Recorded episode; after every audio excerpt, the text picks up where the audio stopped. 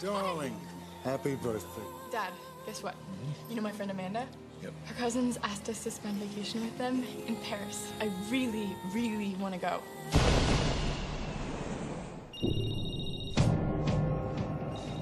Hi, Daddy.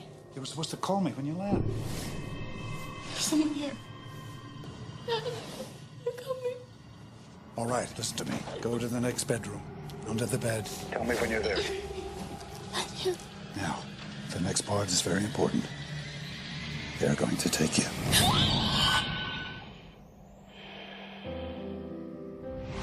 I don't know who you are. I don't know what you want. If you're looking for ransom, I can tell you I don't have money. But what I do have are a very particular set of skills. Skills I've acquired over a very long career. Skills that make me a nightmare for people like you. Where are they? If you let my daughter go now, that'll be the end of it. You have a 96 hour What? to never finding her. No. But if you don't, I will look for you. Where is she? I will find you. I will kill you.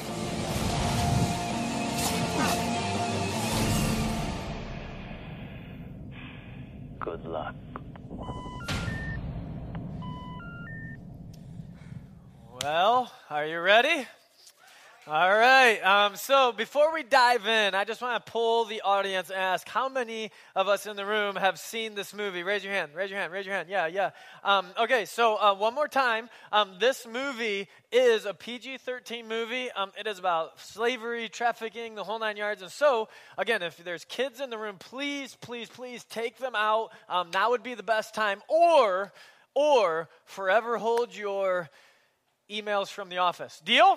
Deal? Okay, okay. So, um, for me, um, let me kind of uh, start off by the main reason I picked this movie was because this movie shifted me in my heart like no other movie on planet Earth. Um, if you're asking yourself, why didn't I do a more recent Taken, like Taken 2 or 3, it's because they uh, became terrible after the first one. So, um, but the first one, I'll tell you, it shifted me. Where, where, let me kind of share with you how it happened was I didn't go see this in the theater. I didn't even know this movie existed. Because in 2008, when it came out, um, trafficking, specifically sex trafficking, um, really wasn't as much of a lightning rod as it is in our culture today.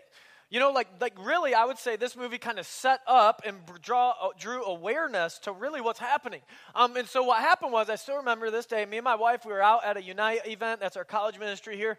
Um, and one of the college students was like, dude, you got to come see this movie. And I'm like, look, that's, I'm not going to do that. You know, we're, we're tired. We want to go home. He's like, no, you got to see it. You got to see it. You got to see it. I'm like, dude, it's going to be me, you, and my wife talking about third wheel. Uh, me and my wife are going to start making out, and it's going to make you incredibly uncomfortable. Uh, we're, we're going to go home. We're going to go home. And he's like, no, you got to stay.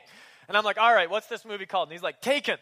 And, and immediately I, I was like, okay, I've never heard of that. It's going to be one of them indie, indie films that I'm like, this is, I don't, I don't get it. I don't get it. Why did I just waste my life? And so, but he was like, no, this will change your life.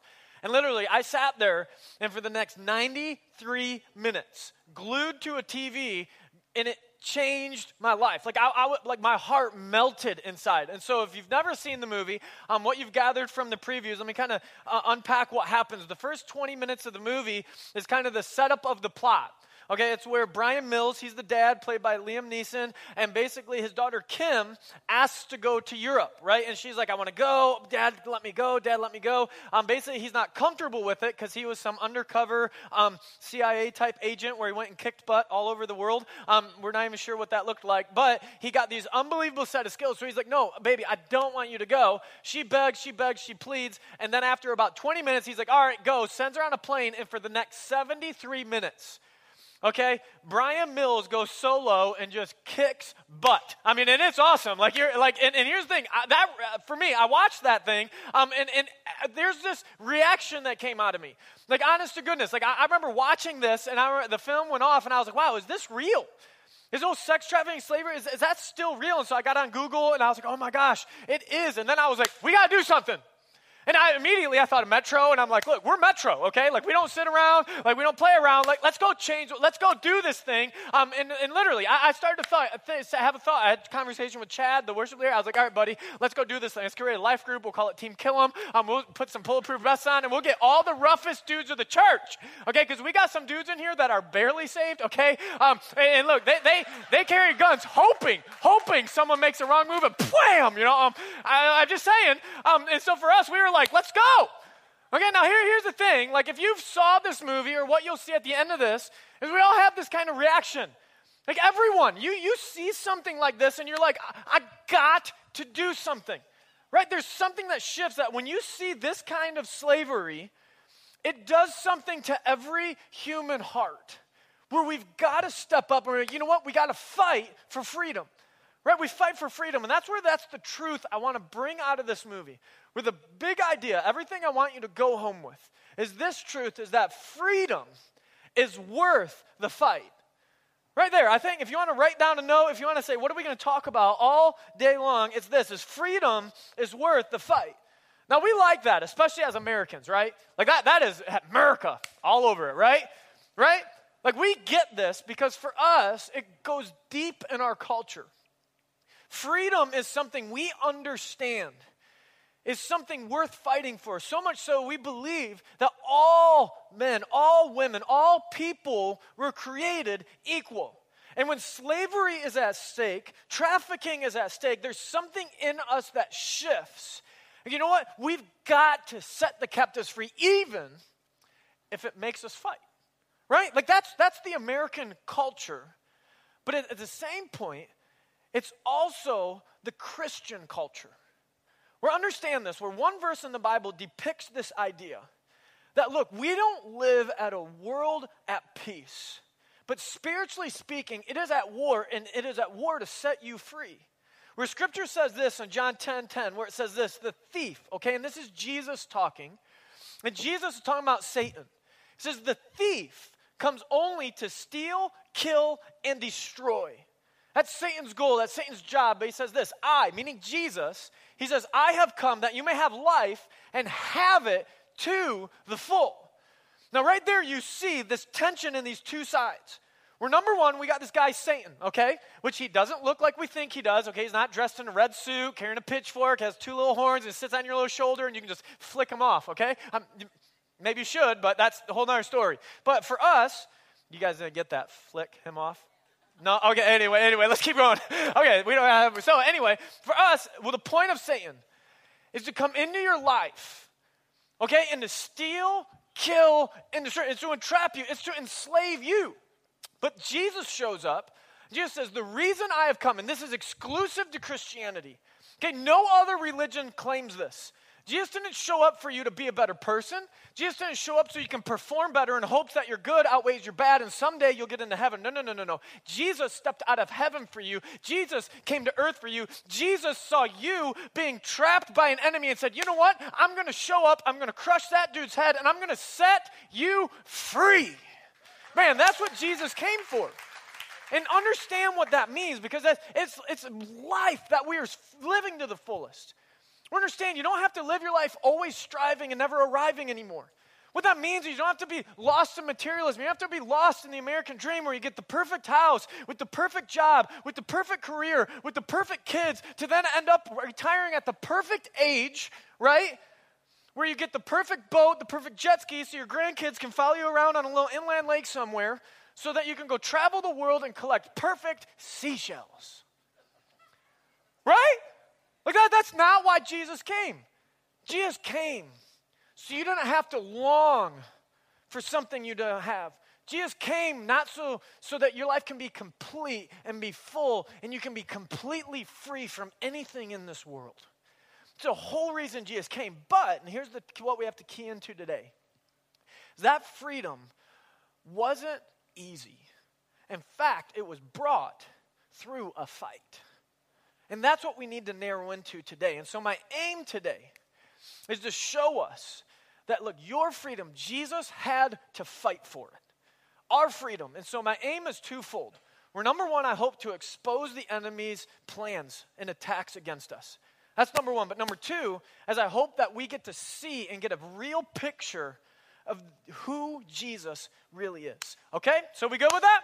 You guys ready to dive in? So we're going to dive in where the first thing, if you're taking notes, is this I want to expose the enemy's plans. Number one, first and foremost. And the reason why is because if we can see an enemy coming, here's what I know is that's really, really easy to defend yourself. Right? For example, for example, come into my life. My life um, is so much fun. Like you guys have no idea how fun it is to work for the church because at church, like we work hard, but we play hard, okay? Like that's just the life of Metro, okay? And so sometimes, okay, sometimes in the office, I'll be working in the office and I'm by my computer and my ADD flips in and I'm just like, man, I gotta, I gotta go do something. And so then I'll start meeting the other people that are working in the office, okay? And then the other day I realized we hired a brand new church, per, uh, a brand new person named Pam Wright. Um, and so yeah, we, we, we should clap for that. Um, so she came onto our staff and her role is to take care of the uh, volunteer directors. And so she's gonna be unbelievable, um, great, great, great, great, great leader in this church. She is unbelievable, so nice, almost too nice. And I started to realize she is really nice. And so I started thinking, man, let's haze her. Okay, and so I, and this true story. Her first day at the job, she's inside there and she's at a computer, and I'm and I'm like I said, my ADD's flipped in, and I'm trying to talk to her. She ain't talking back, and so I kind of go into the office. I'm taking Angie's um, one of our, uh, our main office admin, like I'm taking her candies, and I'm just like, yeah, what's wrong with her? Is she deaf? She's like, no, she works with ear plugs in. And I'm like, what? And I'm like, are you serious? So I'm like, Pam, Pam, Pam, you know, and she, she can't hear nothing, you know. Um, uh, it just it's, it's happening, you know. And, and, so I'm like, this is awesome. So I just thought, you know, she's facing away from the door. She's got earplugs in. I'm gonna go scare the snot out of her. And so I got, I mean, Angie, Angie, you got to see this. This is gonna be awesome. Um, and then coincidentally, a few other people walked in the door. I'm like, watch this. So I get like a crowd, okay, and I start sneaking up behind her, and I'm just like, shh, shh, and she can't hear me. And then you know that like back spot that's kind of tender right in here. You guys know what I'm talking about? You know what I'm talking about? Like I walk up behind her, and she's just minding her own business. Poor, poor girl. Um, and she's just like, oh, I love my new job. I love the church. And bam! And I was like, ah! Man, she jumped a mile. She, and then I thought I killed her because she's like, where's my inhaler? you know, and I was like, oh my gosh. You know, and it was a mess. Um, you could she loves her job. So, um, but can you agree that if she would have saw me coming, right? Let's just put this together. It probably wouldn't have been that hard for her to, to shift the attack, right? Can, I, can you imagine? She could hear me. If there would have been something that would have caught her, she would have totally been able to stop me. And that's what I want us to draw into today, is that I want us to see how the enemy, namely Satan, attacks us. Because here's what we're going to find out. And we're going to jump into the movie, is that it doesn't start off by him making you do anything. But he starts off by making you doubt God's goodness. And that's what we're going to jump into right here is that we're going to watch this dynamic of this relationship between a daughter and a father. Okay, and so Brian Mills, who's played by Liam Neeson, okay, he basically, there's a divorce that happened, and so his daughter was caught in the middle of it, and so he's, he's trying to make, um, make up for lost time, right? And so, in every regard, she adores him, but she thinks he's overprotective. She thinks that her dad's kind of old and, and kind of hypersensitive about things. And so, this is where we're going to jump in, where I want us to see the relationship between a daughter and a father, and we're going to parallel that to our relationship to God. Check this out.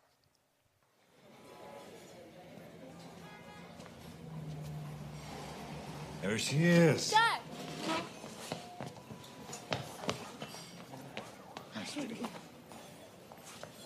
Hi. Hi. Don't look so excited. I was just surprised. I thought it was just going to be Kim and I. Oh, I asked Mom to come. One raspberry banana milkshake, extra cherries, just the way you like it. Thanks. Lenny, Lenore, would you like something? I'm fine, thanks. So, So, Dad, guess what? Mm-hmm. You know my friend Amanda? yep. Her cousins asked us to spend vacation with them in Paris. How cool is that? Why do you want to go to Paris? Dad, hello? The Louvre, the Impressionist Museum, the Picasso Museum? And because you're under 18, you need my permission to leave the country. Dad, please. I really, really want to go. And they've got this like sick apartment overlooking the river. Just you and Amanda. And her cousins. Don't make a big deal out of this, Brian. Just sign the paper.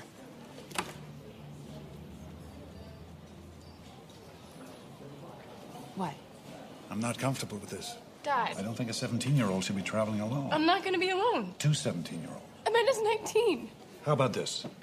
How about if I go along? You won't even know I'm there. I'm very good at being invisible. As you so amply demonstrated for most of her life. Just sign the paper, Brian. I'll think about it. Come on, Brian. Everyone at this table knows what that means. She's coming. Thanks. Three conditions.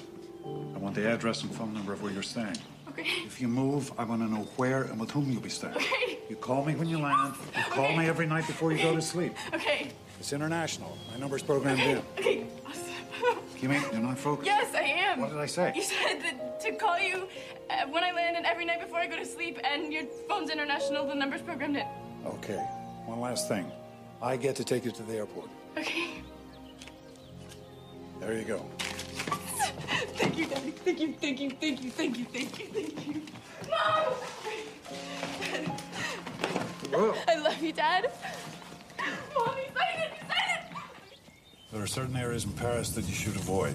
I've written them down. Dad, Come on, take it. we're gonna be spending like 90% of our time in museums. You don't have to worry. That's like telling water not to be wet, sweetie. Mom says your job made you paranoid. Oh, my job made me aware. Now, here's what I want us to see, because we're going to start getting into the movie, and everything's going to keep building in intensity, right? But here's what's crazy is that if we just stop and just zoom out for a minute, I'm willing to bet that's how most of us interact with God. Where, where God will speak wisdom to us, right? Like a father's love, where He wants the very best for us. He wants to have give us life, give us life to the full freedom, right? But at the same point, we think that God's being old. We think God's being um, big chief no fun, right? We think God's holding out on us. And so what starts to happen is we start to doubt God's goodness, and that's the moment where we start to derail. We're thinking about this. Think about this. Let me illustrate. Let me kind of prove this, and let's talk about sex. Anytime you talk about sex, it's going to get awkward and tense, okay? And so let me direct it towards the teenagers, okay? Because I'm sure you adults got that figured out. Okay, but teenagers. So, but what teenagers do is they doubt God's goodness and they react in this exact way when it comes to sex. Like, think about it. Think about it. God is oh, fully aware of what ramifications come with sexual baggage, right? Can't we agree? Like, He created it. He, he thinks it's a great idea, but in marriage, right? And so, what a young person will do, um, not that old people will do this, okay, but you, what young people will do is that they'll look at God and be like, God, are you serious? God, you want me to wait until marriage to have sex? But God, that's no fun. God, you're ruining, God, you are limiting my freedom. You're not setting me free. And then, God, only sex with the opposite sex? God, how will I ever know what direction I'm supposed to go if I don't experience it? Come on now. Like that, that we start having this wrestling effect with God, right? Like there are adults in here that will start having relationships with the opposite sex, and you know you're married, you know you shouldn't be. There's this tear in your heart, but you're going, God, it's, it's nothing. I can handle it. I'm good. And we start to doubt God. We start to go, God, I know what you say, but we start to doubt the Father. And the whole time it's as if God's up in heaven going, man, you just don't see it, right? It's just like a father daughter relationship or a father son relationship where he's going, Look, look, I see the end result. Look, and it's going to entrap you, it's going to entice you, it's going to land you in a place you never wanted to be. And what God's setting up is every rule, everything He tells you to do is not to restrict and limit you, but it's to set you free. Because what's freedom? Let's, let's define that. Where John Piper, the guy we learned through last week, man, he defined this in an unbelievable way where he says, You are fully free when you have four things happening. Where number one, you have the desire in your heart. So there's, there's a desire in you and the ability and number three is and the opportunity to do what will make you happy in a thousand years. Or put it this way you are fully free when you have the desire, when you have the ability, and the opportunity to do what will leave you no regrets forever. Now, wrap that back into everything we were talking about. Young people, wrap this thought into sex. Think about this. Want to know why God says only sex and marriage? Because what does freedom in sex mean? It means no regrets. That's what it means. It means, yes, the desire, it's a good thing to desire sex, okay? Hello, okay? But number two, he doesn't want you to have a train wreck behind you. And understand, for me, I'm with young people all the time. And I've never sat in one of those counseling sessions where we do marriage prep and you start having the single guy and the single girl, they met, they fell in love, they're engaged, and they're month out from their wedding, they're doing that dance where they're talking about their sexual past. I've never had them be like, oh, I just so glad you weren't my first. That hasn't happened. I've never sat in a counseling meeting with a, a mom and a dad, and then they're having to struggle over who gets the kids, or the dad's starting to have to hug their little girl goodbye because there was another woman. Not, I've never had that be like, I'm so happy about this. And understand, come back to God. God, I'm telling you, it's just like this relationship we just saw. Where for us, God isn't setting up a bunch of rules. He's not Big Chief No Fun. He's not an old guy that doesn't get 2015, okay? He created 2015 and he understands our culture, okay? But understand, He's trying to give us the very best life, the free life, the full life that He came and died to give us. Now, the problem this is going to draw us back into the movie, is that we push against God. We come up with our own plan Bs where we're like, okay, I, I get the warnings, but I think I can handle it, right? And this is where we're going to come back to the movie where watch what happens to Kim as she decides, right? right? Her dad says, all right, you can go, but you got to call me, right? You got to tell me where you're at. Where understand, she hides something from her dad and it puts her in a place she never wanted to be. Check this out.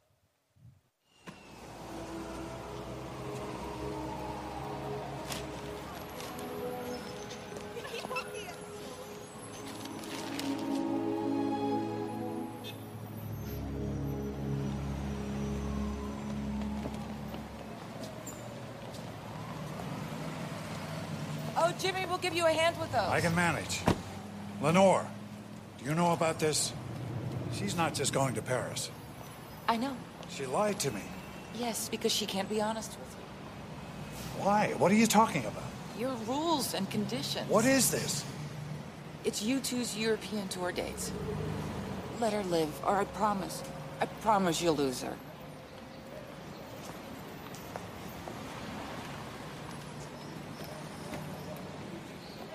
Girls.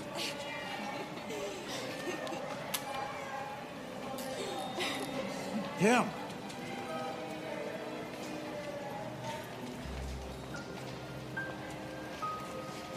Love you.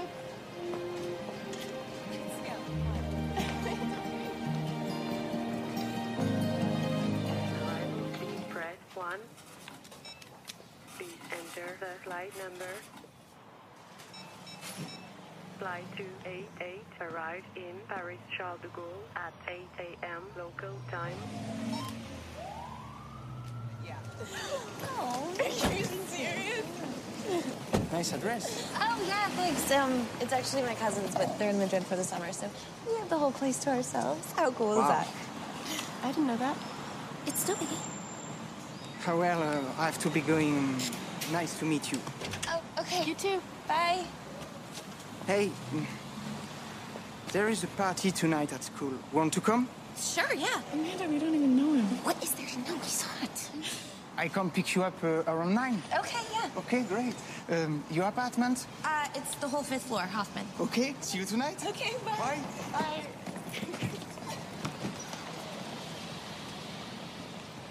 Fifth floor. Two girls around 18.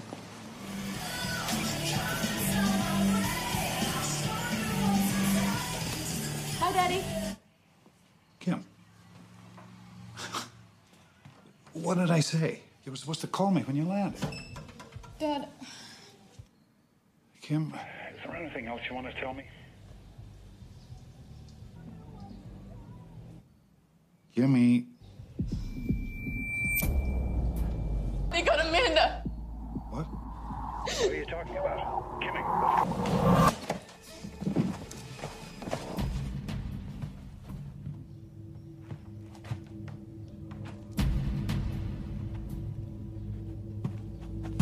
Suscripciones. Mar, tot mar.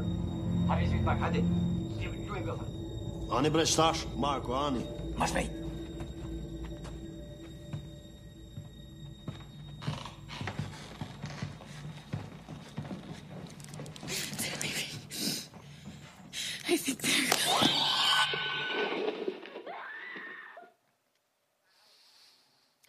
Every dad in here with his little daughter just pulled her a little closer, right?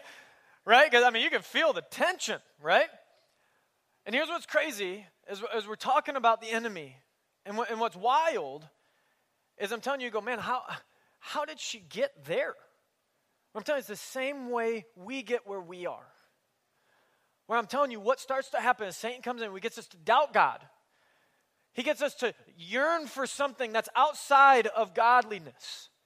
Then that's the point where, by our own thoughts and our own desires, right, all of a sudden we are trapped in a life we never wanted. We're thinking about this. James chapter 1 says this. It is so crazy that this is in the Bible. We look at the truth that just gleams from the Bible where it says each person is tempted when. So there's a tempter, meaning Satan. Remember, this is the Satan's playbook. You want to know how he attacks us, how he gets us to buy into the lies. He says this He's tempted when they are dragged away by their own evil desires. Now, stop and think about what you just saw and put that together. All of a sudden, you're starting to look, being like, she doubted dad. She doubted the father. She thought, I knew better than the father. Then, in a moment of poor choices, her desire inflamed and she was trapped, dragged away and then, after desire is conceived, it gives birth to sin. And sin, when it is full grown, gives birth to death. Do you see how Satan interacts in our lives? I'm telling you, he's, he's not a guy in a red jumpsuit ready to get you. What he does is he gets you to question God's word. He gets you to doubt God's goodness. And then before you know it, he starts to dangle things in front of you. And in a moment, you're trapped, dragged away, made a slave to sin. And understand, this is Satan's oldest trick in the book and only trick. See, one, one of the issues that happens as, as culture progresses is we think that Satan evolves and he gets better. Well, understand, he, he might get more sneaky, but understand, it's the same trick from the very beginning. We're looking at this. I just want to read you. Go back to Genesis, right? The fall of man. We're thinking about this. Like, just, just read what happened. It says, now the serpent. So here's Satan again, right? The serpent shows up on the scene, and Adam and Eve are in paradise. They're with God, complete relationship. But he's more crafty than any of the wild animals the Lord had made. He said to the woman, Look at this, look at this. Here's his here's a tempter coming. Did God really say, time out? What's Satan doing? The same thing James said. He's getting to doubt God. Did God really say you must not eat of the tr- uh, eat from any tree in the garden? Is that really what God said? The woman said to the serpent, Well, we may eat fruit from the trees in the garden, but God did say, You must not eat fruit from the tree that is in the middle of the garden, and you must not touch it, or you will surely die. So she's reaffirming the word of God, right?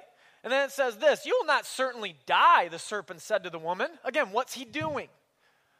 Getting to her to doubt God's goodness, getting to doubt God's word, going, you know what, you know what, hey, hey, hey, let's think about this. Look at this. For God knows that when you eat from it, your eyes will be open and you will be like God, knowing good and evil. You know what he's saying? God's holding out on you. Come on now, isn't this exactly what we do? We start having this image of what we want for our lives. We know it's not godly. We're like, that's, uh, that's not what God would say to do. But look, God's holding out on me. Look, I, I can handle this. And then look what happens next. When the woman saw that the fruit of the tree was good for food and pleasing to the eye, and also say that word, what? Desirable. Time out. What did James say? When you're led astray by your own evil desires when she saw it was desirable, when her heart was giving way, when she started to doubt God's goodness, when she started to question God's word, all of a sudden, everything about of Heavenly Father became He's big chief no fun. He's holding out on me. You know what? I can do this. She took the fruit and ate it. And that's where we all go, to Eve, no! Right? Because you're trading the Garden of Eden, God's presence, naked, with no shame with your husband, all that for fruit. You're going, Eve, are you serious? But before we throw her under the bus, I'm telling you, we do the same thing all the time. Man, well, we will give way to sin for 10 seconds of pleasure, where there are men that will give way to relationships for 10 seconds of pleasure. There are people in here that will lose jobs because they can't stop a drink. There are people in here that buy into materialism and will finance a bigger house and more cars and more stuff, more wardrobes, more shoes. Ladies, you'll buy, you'll finance shoes and go into debt, and before you know it, you are trapped in a life you never wanted. You are trapped in an affair. You are enslaved to a divorce. You're enslaved to debt. And you're looking at this thing and you're going, How did I get here? And it's because Satan played you like a fool because you thought that it was going to be something crazy when he started to get you to doubt God, doubt God's goodness, question God's word, and then before you know it, he started dangling bait and you took it. But this is where the bow comes in. Because listen to me, listen to me, even though you gave in to desire, even though I gave way to sin, even though we were trapped, we were enslaved, we were taken. Here's what I know is that God did not stay silent. God did not sit upstairs and go, Oh my gosh, what are we going to do? You know what he said? He goes, You know what? I got a plan. You know what? I'm going to come out of heaven. You know what? I'm going to become fully man in the name of Jesus, and I'm going to come and kick the enemy's butt. That's what he did, and this is where it gets so good. We're understanding we need to redefine who Jesus is because one of the things for us is we don't see a clear view of Jesus. We're understanding Jesus freed you with a fight because Jesus, and then the second point, is the ultimate fighter. And to see this, we're going to watch a bunch of the movie right now. And I want you to see the parallel of what a father does to rescue his kid. Check this out.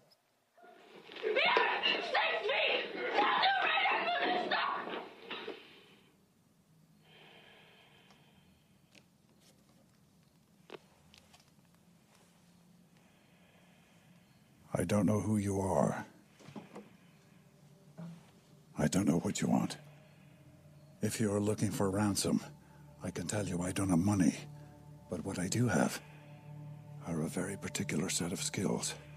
Skills I've acquired over a very long career. Skills that make me a nightmare for people like you. If you let my daughter go now, that'll be the end of it. I will not look for you. I will not pursue you. But if you don't, I will look for you. I will find you. And I will kill you. Sam, it's me. You need a favor. I'm gonna download something. I need it analyzed right now. She's been taken. Get me a plane to Paris. Okay, for when? An hour ago.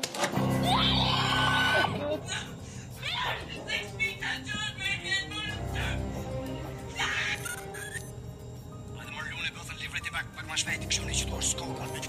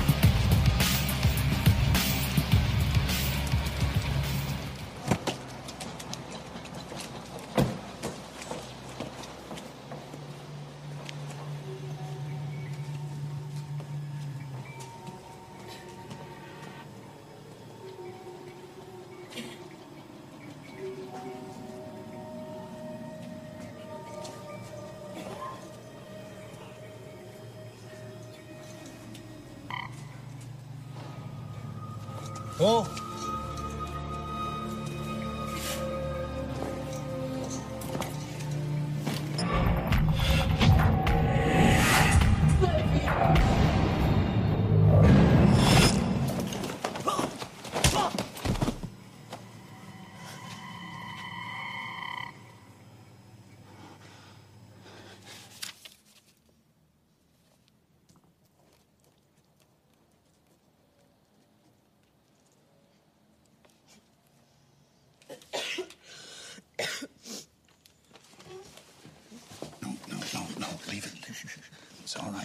fluids and medication to counteract the drugs. It's all right. Where did you get this? Where did you get this jacket? Did you get it from her? Was it from this girl? I didn't steal it. I was called, she gave it to me. Where? Where did she give it to me? In the house. What house? The house with the red door. Sorry.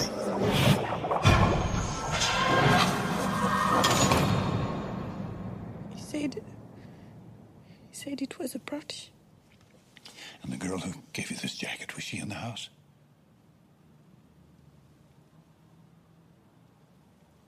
She was nice. I know. She, she's my daughter.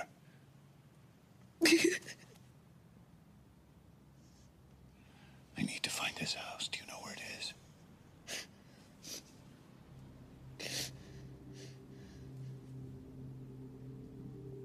Paradise.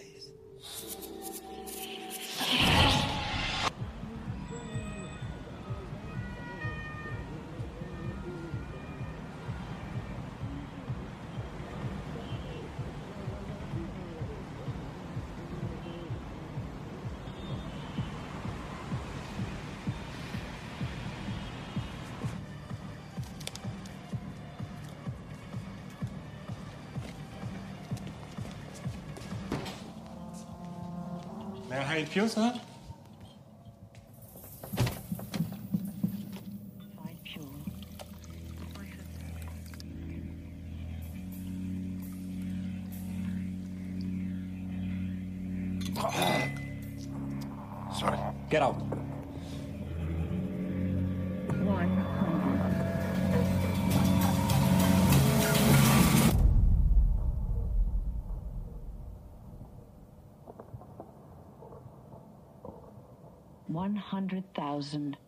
said. I heard what you said. Buy her. I have one hundred. Buy her. One fifty. Two hundred. Five hundred. Five hundred thousand. Five hundred thousand. Sold. Thank you all for coming. You can collect your purchases directly. Move. You will never get away with this. If you want to live, you'll make sure I do.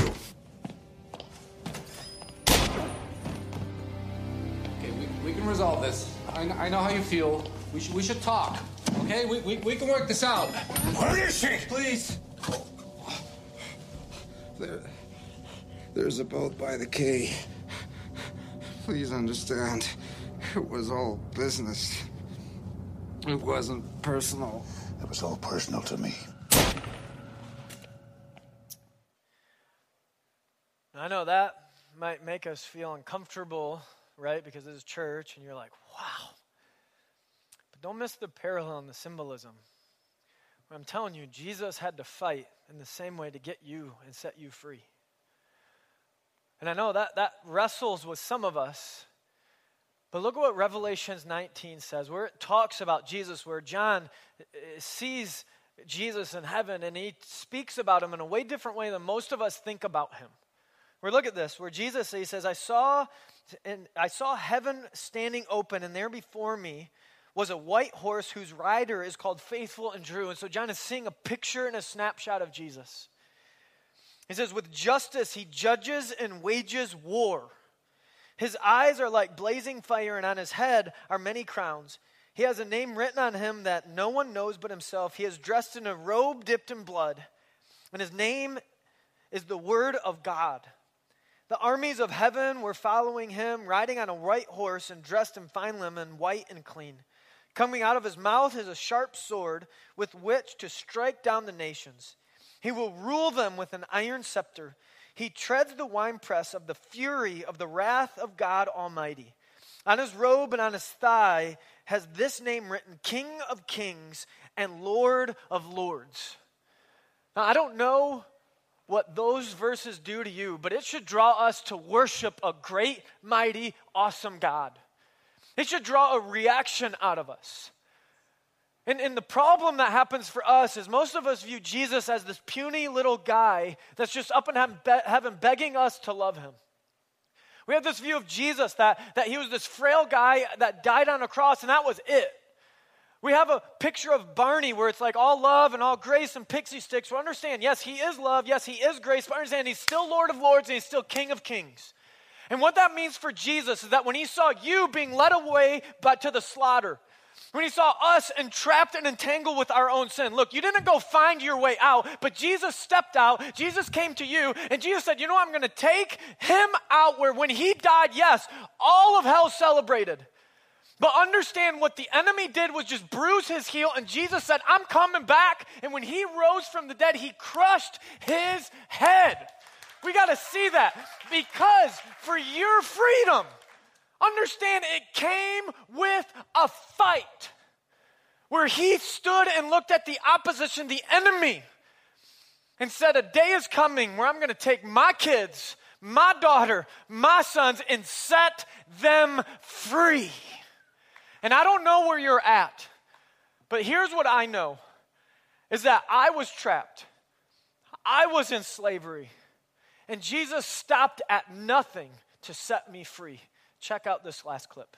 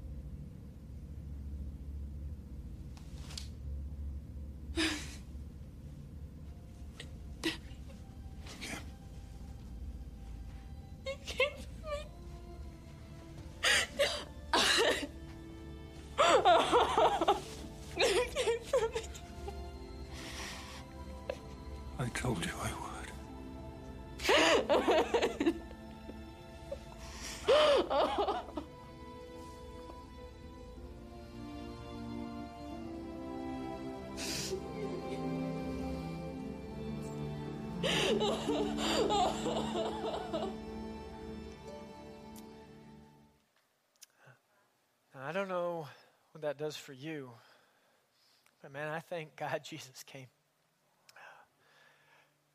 And so I don't know where everyone's at, but to me, I think there's an appropriate time for us to realize that we have been led astray all too often.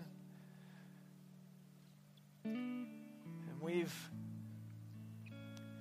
given way to our own selfish desires. Jesus still thought that your freedom, my freedom, was worth the fight.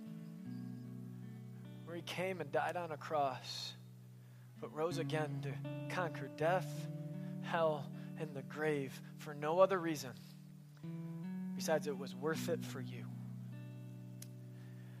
And so, to kind of wrap things up, here's what I'm willing to bet is there a room this size.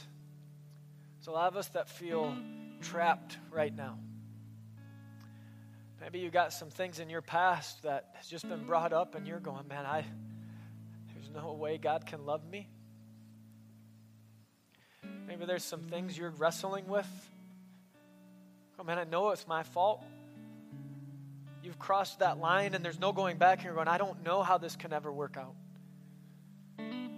Understand that you're here in a church because Jesus is not in a tomb, but he's very real and very alive. And his goal is to still set you free. But it's for us to respond and invite him into our life. And so, if we would just have a calm moment to just bow our heads and come before God. I think where we all need to start, all of us, is to thank Him for coming after us. I don't care if you've been saved all your whole life, or maybe you're not even saved. Understanding that's what happens, the best picture I know of what Jesus did for us. Then, two, maybe you need to invite Him into your life. Maybe you're stuck. Maybe you need Him to intervene like you are enslaved to sin. Jesus' goal is not to keep you there, but to set you free. Or you might want to pray, Dear God, and I know that it's all my fault. I made the choice. God, I'm sorry. Jesus, come into my life. Jesus, forgive me of my sin. Jesus, do only what you can do and make a miracle out of my mess. If you would allow, let me just pray over all of us before we're dismissed. We're dear Jesus, God. I know movies like this get me to think a whole lot about my life that I did not do anything to deserve this. But God, you overcame all odds, stepped out of heaven for me, for my freedom. And you fought the fight simply because you thought I was worth it. And so, God, to the person in here that's struggling with worth and value, God, let them know that you cherish them, God Almighty in heaven. And Jesus, you're pursuing them right now. God, for the person here that feels stuck, where they've crossed that line of no return, God, let them know that all things are possible through you. God, for the person that feels like life is colliding on them, God, for the person that feels hopeless, let them know that in you, Jesus, is hope. And the empty tomb proves it. And we thank you for the picture. But God, we pray that you plant this in our hearts, God, that you are God Almighty. And Jesus, you are King of Kings and Lord of Lords. Let that shape us and align us to fight the fight, to overcome whatever lies in front of us. In your name we pray. Amen.